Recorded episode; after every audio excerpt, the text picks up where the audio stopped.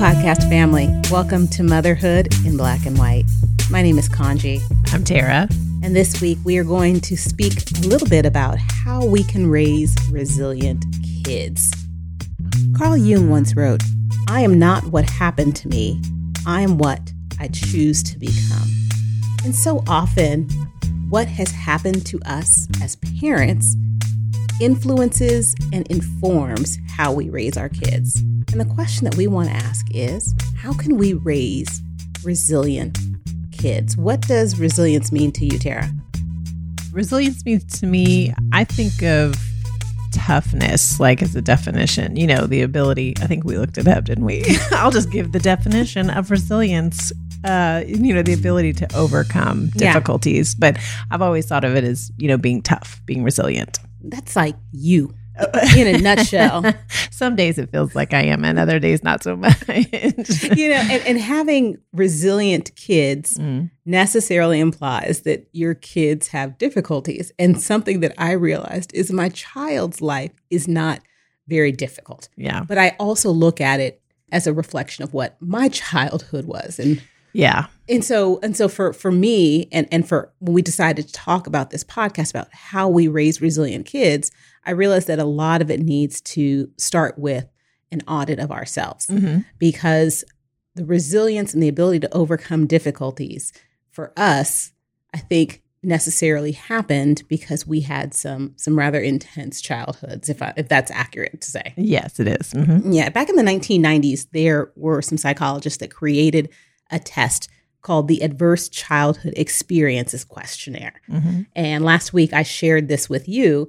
And what this, I know, don't laugh, don't give away. I. I know, right? but you, I- you had never taken it before, I right? had never taken it before. I had heard the term before, but I'd never sat down and looked at the actual questions. the ACE, it's the Adverse Childhood Experiences Questionnaire, and it measures 10 types of childhood trauma. And the higher the score that a person receives, the higher that person's risk of health, emotional, and social problems later in life. And the psychologists and sociologists realize there's a direct link between later in life health and well being issues and early childhood trauma. So you and I both took this test. Correct. And because we are both Overachievers. overachievers, we both basically nailed it. That's right. 10 out of 10. We aced the A ACE plus test. plus. I don't know if that's the test you want to do really No. I don't think so. I don't, I don't think that's the one you want. Bec- you know, and, and I looked at it and I realized that my childhood upbringing obviously was not quote unquote normal, right. you know, um, but it was what I know. It's what I knew and it's what I experienced. Mhm. So later in life, as I started to meet people that had two parent households Yeah. and and had healthy relationships with extended family members and had um, resources, Right. you know, and and and it made me realize like, wow, this is not something that I can just see on TV. This is the experience that a lot of people have.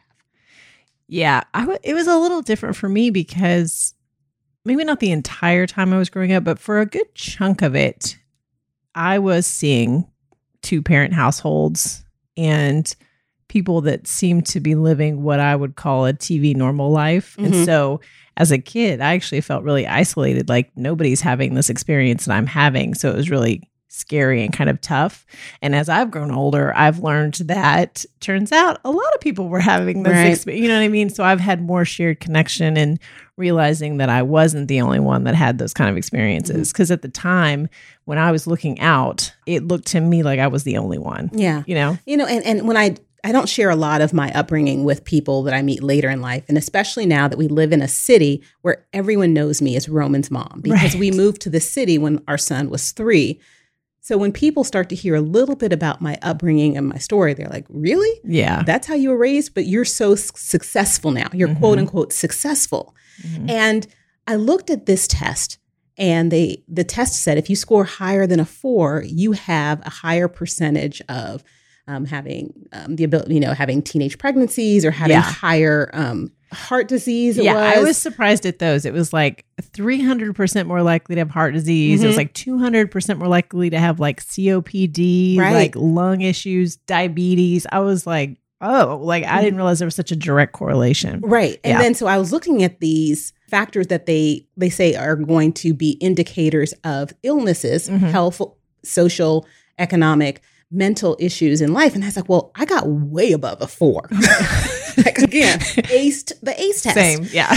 and so I looked, I said, well, why is it that there are certain people that have childhood trauma and because of the severity of that childhood trauma kind of succumb to some of these illnesses and Right. issues Mhm. and then there are some that don't and then there the psychologist said there's a direct correlation between what was then developed is the resilience test Mhm. so we took that test as well That's correct. Right, That's and- right. and I aced it. aced it again That's right. That's right. That's why I love you. And I was like, what score did you get? Right. I'm like, what was yours? Well, and let's see the resilience. So the ACE test was 10 Mhm. questions and I was 10 out of 10. And then the resilience quiz was 14. And I was 13 out of 14. They tell you to look at it both ways, right? I was 13 out of 14 as a young person. And then today I'm actually a 14 out of 14. Look So I was you. like, all right then. yeah. I'm doing all right. So the, the integration of resilience factors Mhm. and the ability to develop coping skills can really help people improve their lives. So what we want to talk about and touch on is twofold. It's how we can develop resilient kids, especially when there is an absence of uh, quote unquote difficult childhood. Right. And and I'm not by any means saying that or in any way indicating that there's levels of childhood trauma or difficulties because childhood is going to be hard for so many of our kids. Of course. And there are going to be experiences that kids have that may not be the type of trauma that you or I Right. experienced. Different. But our kids are definitely going to experience things that are traumatic and traumatizing to them Mhm. and how we can help them overcome it. So, what have you found in your experience with parenting Gage, your almost 11 year old, Yeah. is something that he's having difficulties with, or, or how you work to help him to develop that resilient muscle? one of the things I was thinking about after we took this too is that I guess in my mind, I also thought that the only way to teach him resilience was through difficulty, but I'm finding that's a little different. But I know specifically he's, yeah, he'll be 11 this summer. And not too long ago, I, even on this podcast, I shared a story about him getting in some pretty big trouble. Mm-hmm. and then, mm-hmm. you know, I was, we were pretty upset with him. And that trouble for him turned out to create some pretty big feelings for him and he he leaned towards some some solutions that weren't productive. You know i don't want to share his whole story so i won't but it was pretty tough. Like we had a really rough go of it for a few days um, just talking him through you know his feelings coming out of getting in trouble and how he could better sort of reckon with those feelings like what some better choices would be. And you know, I didn't think about it at the time as a lesson in resilience, but you know, what I do remember is that when it was happening, I had to check myself and my uh, how I handle difficult situations and try to model that for him. You Mhm. know, I had to stay calm, you know, talk him through how he was feeling, why he felt like that was the right move, what I would prefer in the future, how he could come and talk to me about anything that he was feeling and just kind of open up those lines of communication. We talked about if there's somebody else he needs to talk to, if we need to find some additional help. You know, I just try to show him that there's another way to solve your problem. Like, and I think, like, and when we were reading the resilience comments about how to kind of flex that muscle, mm-hmm. a lot of, a lot of it is about making connections outside of yourself, problem solving, looking for solutions that are long term and not short term, that kind of stuff. And I mean, I don't know if I did it right. It felt right. Right. You know what I mean? Like, you know, you ever have one of those times when you're like working your kid, working something out with your kid, and I walked away and I was like, okay, I think I think we did okay. I was like heartbroken and like hurting myself, but I couldn't. I you know I was trying to hold space for him to have his feelings. Of and course. then I like walked off and had my feelings to myself later. You know, but I think that's one of the things that I also thought I didn't get as a kid, you know, Mhm. dealing with like really tough stuff. And so I try to model for him what I wanted or what I would have wanted. No, thank you for sharing that. And it's so important to have that and be that emotional support for our kids. Yeah. We talked earlier about like what the definition of resilience was, Right. you know, Mhm. and we talk about what resilience is, is the ability to recover quickly from difficulties. Mhm. And I've worked really hard in my adult life to make sure that my son doesn't have difficulties in his Yeah. life, you know, and we we we talk and we share a lot. And recording this episode a couple of days after the the killing of 20 year old Daunte Wright um, in Minneapolis, it just brings up a lot of issues that we've talked about on this podcast, and I've shared with you offline Mhm. about the need or the desire to protect um, adolescent Black boys. Mhm. And the saying that I grew up with, with my mom and my two brothers, and looking at how differently we were parented in the exact same household, right? And we say, you know, that Black women love their sons, but they raise their daughters. Yeah. And so I was raised from a very early age to have a lot of adulting in Right. my childhood. Responsibility. I'll Mhm. call, yeah, Yeah. responsibility. Yeah. Adulting. I did a lot. And I was like, well, how come I'm writing checks? How come I'm doing dishes? How come yeah. I'm taking the bus? And all of these things I did at a very young age. And I Mhm. look at my 12 year old son and realize that he doesn't do any of that. So my husband and I had very challenging childhoods, both of us. And we've worked to take away that difficulty that Roman has. Like he has this um, kind of rose colored view of the world.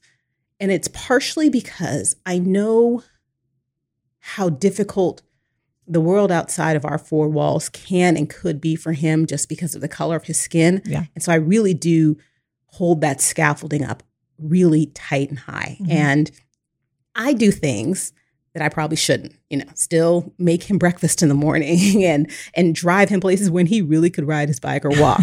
um, but a lot of it comes from one, the knowledge that he's not going to get the ability to do that and have the latitude to do that out in the world. Yeah.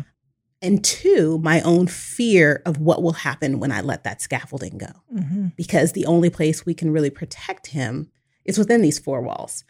But conversely, that's not building any resilience in this kid. You know, he's not learning to do things for himself. And so there's a balancing act there that Yeah. I kind of wanted to walk through. And podcast family, I don't know if any of you parents also feel the same way. Just you know that you need to let that scaffolding go, and you know that you need to let the kids fall, and you know that you're going to be there to catch them, but it's terrifying to think of how it's going to feel when they start to fall. Yeah. So, so I wanted to talk through that a little bit. So, understanding like, okay, these are my own issues I got to work through.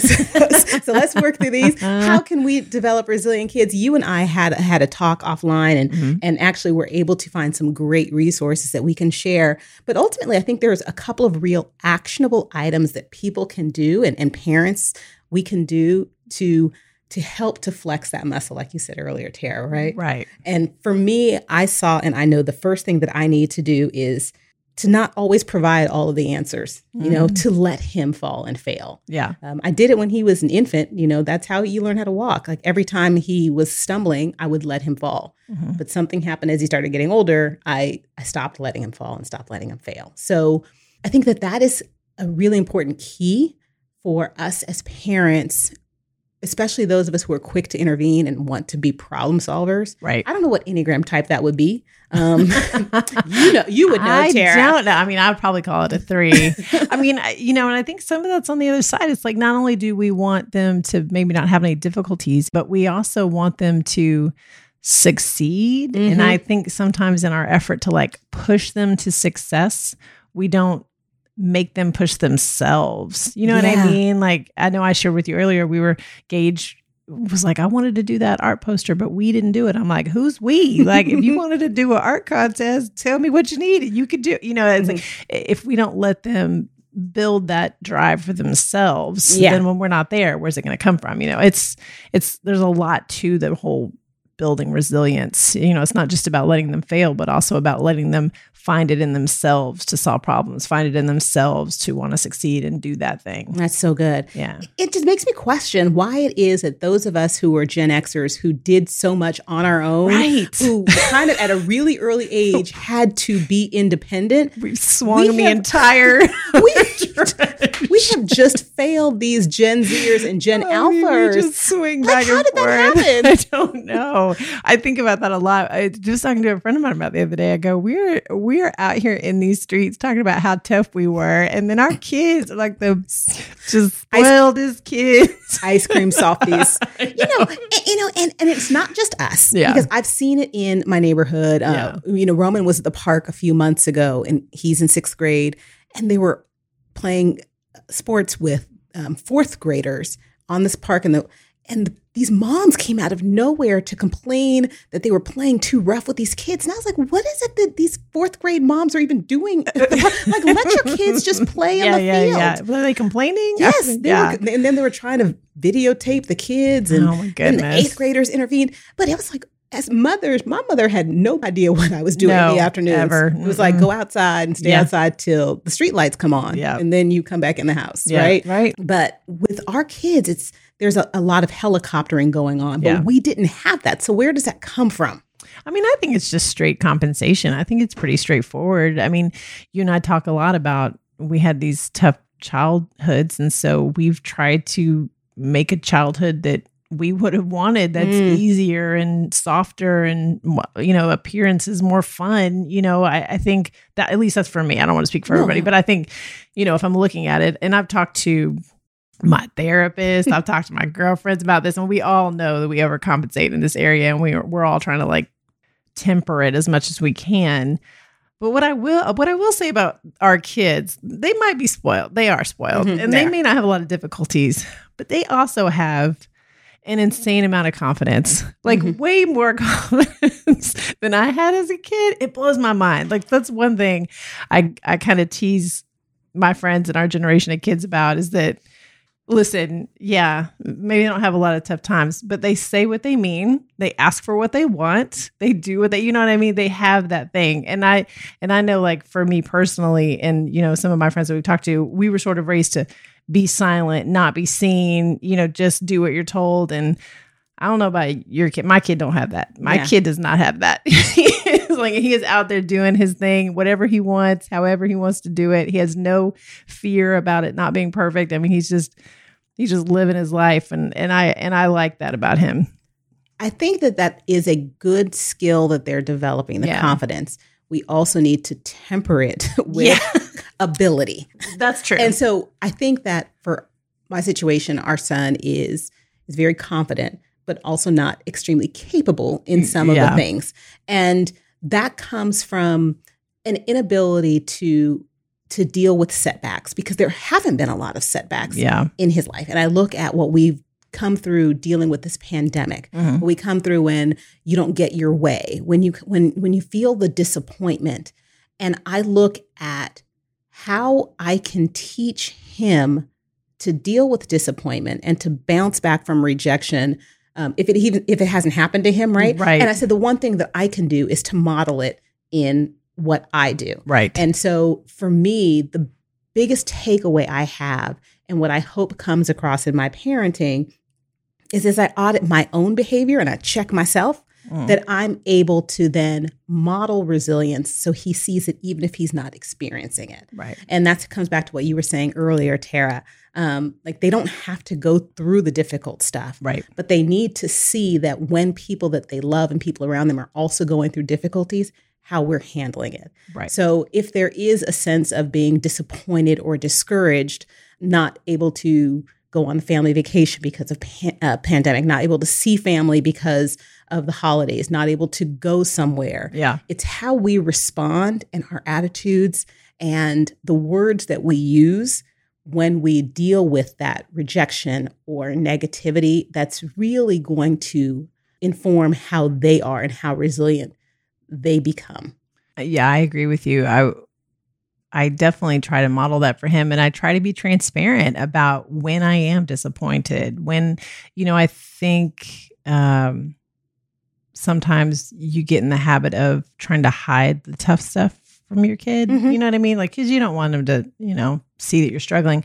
But I have found some of like our best conversations, you know, my best conversation with Gage, my best moments with Gage are when I'm just transparent about like hey buddy i'm sorry i'm just you know I'm really today was a bad day or you know in the morning sometimes He- and now he'll do it to me he'll get up in the morning and i'll be like hey how you doing he'll be like i'm really grumpy today so i'm just gonna i just don't want to really talk or i'm like okay cool well let me know if you need anything okay cool so i just feel like naming the the emotions and being honest about when it is hard and how you're handling the Mhm. hard and continuing to show up every day. I think you're right. I think that's I think that's a big part of it. Yeah. And so, you know, we need to make sure that we teach them how to handle hardship and failure, Mhm. how they see how we handle hardship and failure, Yeah.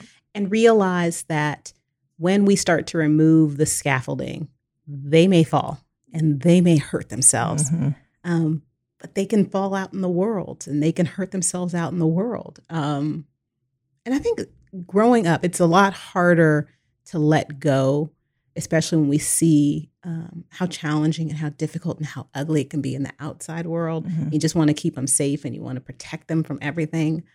But protecting them gives them, um, as my husband says, like a false sense of confidence because they see the world through rose colored glasses that they need to take off and and see the world the way it is and then live in that world and live in that truth and figure out how they can navigate it successfully because one of the things that I'm most proud of is the fact that yeah I had challenges and I had difficult situations but I'm better for it because I was able to overcome it right Um, Right. I knew how to change buses on the public transportation system at 11 years old I could read that bus map and I could change it you know Yeah. moving to New York at 21 years old by myself, was able to navigate situations as a young adult. And I'm like, oh my goodness, that's eight years away for, for Roman. He doesn't know how to do that. He wouldn't know how to do that Yeah. because he's not developing and flexing that muscle. Yeah. And I need to start teaching him now. So that's Yeah. something that I'm going to intentionally start doing with my parenting this year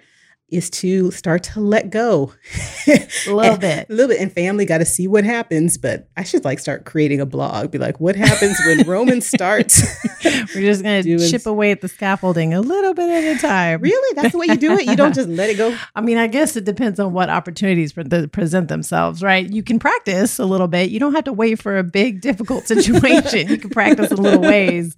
I mean, and I think the important thing to remember is that um, the thing that he's going to have that maybe you didn't have is he's going to have you as the soft place to land when Yeah. he does fall. well thank you for that You're yeah welcome. Yeah. I, I think that that's something to remember is that as we let go of the scaffolding and we remove that to never remove the emotional support Right. because that's what they're going to need and that's what they're going to lean on and that's what we're going to lean on with each other you know Yeah. not just with our, our parenting situation but with our friends as well so Yeah. so we take that with us as we strive to raise resilient kids and flex that muscle not only in them but, But in uh, us myself. I'm gonna work on making myself more resilient. I was reading those. Co- I was like, what else do I need to do? Let me make sure I'm doing this. and you're definitely going to do it because Yeah. that's just you, lifelong learner.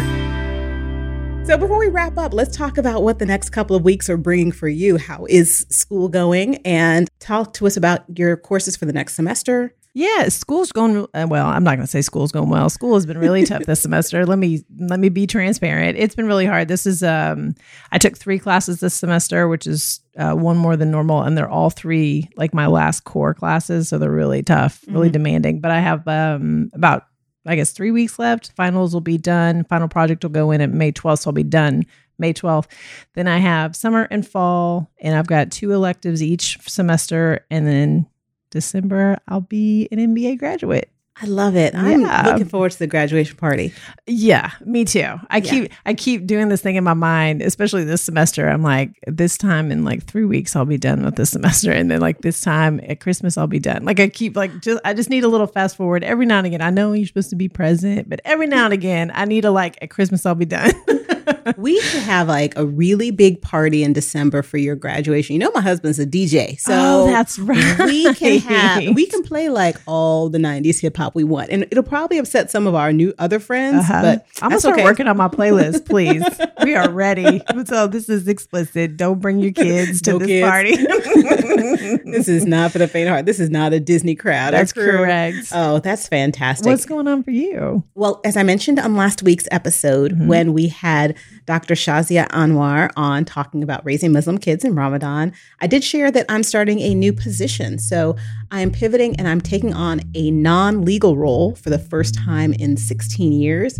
That starts next week and it's it's scary because So excited it is you. very exciting to be going to a new opportunity and the ability to continue to work in the equity ecosystem Mhm. and to advance understanding and celebrate diversity, it's the perfect time to do it because April is Celebrate Diversity Month.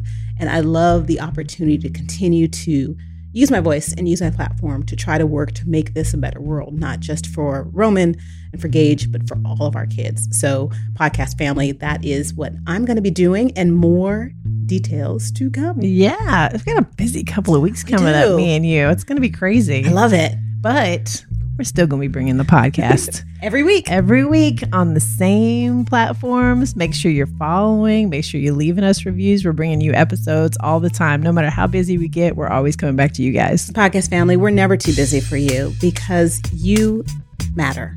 And understanding that we are better in this parenting experience when we share our stories and listen to one another and learn and unlearn some of the unhealthy things that may have happened in our childhoods just to make us better adults and better parents as we move forward. So, with that being said, we are going to sign off so Tara can go study. I need it. say all the say all the good prayers and send the good vibes for us, guys. Always good vibes, always. Remember, be good to one another. Guard your health, mental, physical, and spiritual. We'll see you back next week, same time, same place. Take good care.